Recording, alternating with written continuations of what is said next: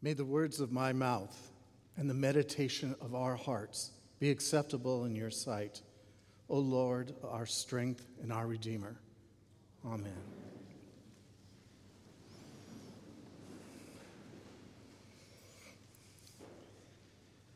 I feel really humbled and at the same time really excited when the Spirit works in my life. When she gives me true life examples that I can draw upon to help me understand and communicate an aspect of the gospel reading.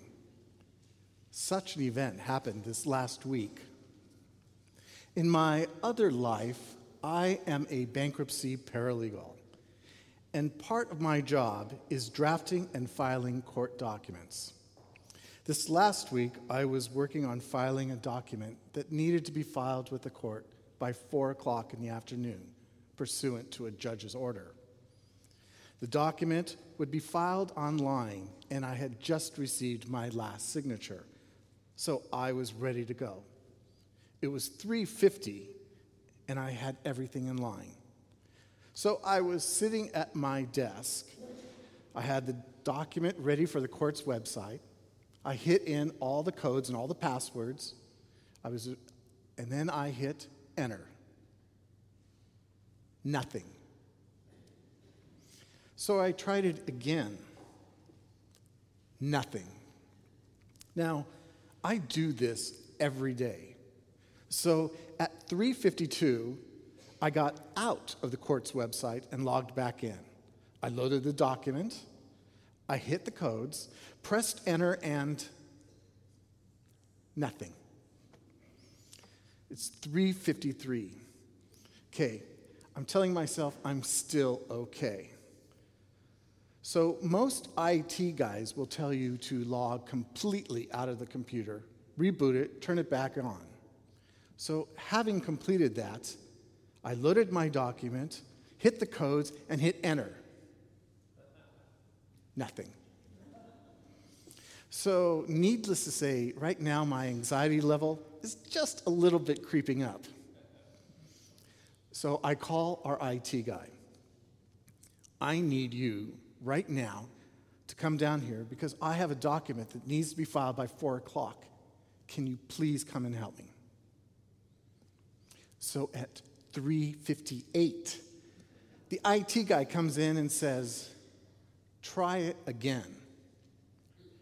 Now, I'm going to give you a glimpse into the side of Steve that's, well, let's say, not so future reverent. I said, What? What do you mean, try it again? Don't you understand that I've been sitting here at my desk for the last 10 minutes trying it again and again and again, and it still hasn't worked? Then you come here and tell me, try it again are you crazy? Fine, I will try it again. So this concludes the dialogue in my head, and I go back onto the court's website, pull up the document, load it, press the codes, and hit enter and well, of course it's going to work now. Immediately, I feel embarrassed. Nothing was done differently than I've done each and every single time. It just wouldn't work for me. So I have all these emotions running through my head at the same time. I'm, of course, relieved that the document has been filed on time. But at the same time, I feel like an idiot for not getting it to work. I mean, I'm pretty good with technology. At home, I'm the one with all the remote controls. So it was very frustrating to have to say to the IET guy, Well, it didn't work until you got here. Then he looked down on me and he smiled. There was no pity, there was no frustration, no judgment in his eyes.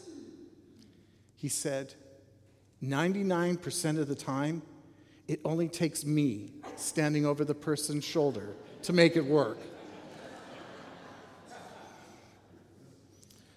Well, then you shouldn't leave me, is what I told him.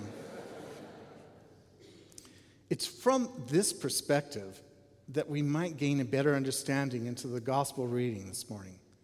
If you'll indulge me, I'd like to look at this encounter through the eyes of Simon. Now, we know from the last two Sunday readings that Jesus was teaching in the synagogue and it didn't go very well for him. But upon entering the city of Capernaum, he was back to the Jesus we know, the healing and teaching Jesus. So, right now, before we enter this morning's passage, Luke tells us a few things in this chapter before this event. He tells us that just the night before, Jesus had met Simon. And Jesus had spent the night with Simon in his home. And Jesus had even healed Simon's mother in law.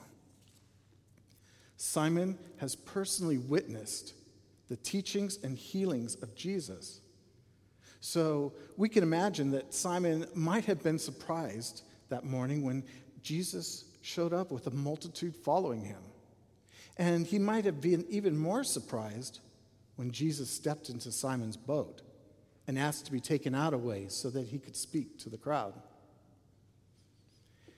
It was then when Jesus was done teaching that he said to Simon, Put into the deep water and let down your nets for a catch. Now, based on my experience this week, I could imagine what was running through Simon's head. I could see him thinking to himself, I've worked all night and have caught nothing. And then this guy comes along and thinks he knows better than I on how to do my job. But on the other hand, he did heal my mother in law and performed all those miracles. Fine. Okay, I'll humor the guy.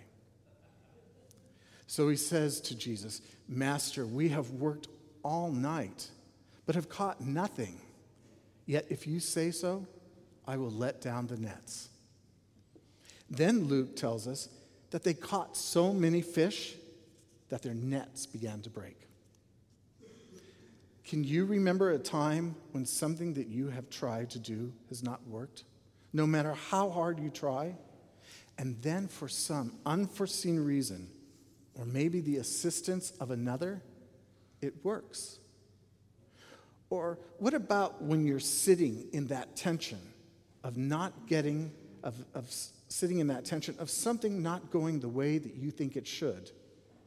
And then all of a sudden, it works out. Sometimes working out even better than we thought. This was what I believe to be going on with Simon. He was excited that he made the greatest haul of his life. But possibly, at the same time, maybe he was disappointed in himself that he didn't trust Jesus. And we might wonder why. Why would Simon, who had witnessed firsthand the teaching and healings of Jesus, why wouldn't he trust him? Do you think that Simon might have thought that Jesus was good for godly people? That maybe there was no room for him in the everyday life of an ordinary fisherman? Might he question why Jesus would be interested in him at all? What did he have to offer that would be of any great value to the rabbi? Might these questions be something we could also ask ourselves? But in the case of Simon Peter, we know the whole story, don't we? We know how God worked in Simon Peter's life, how Jesus loved him, how God fulfilled Jesus' promise in the gospel reading today to make him a fisher of people. You see, God finds us where we are.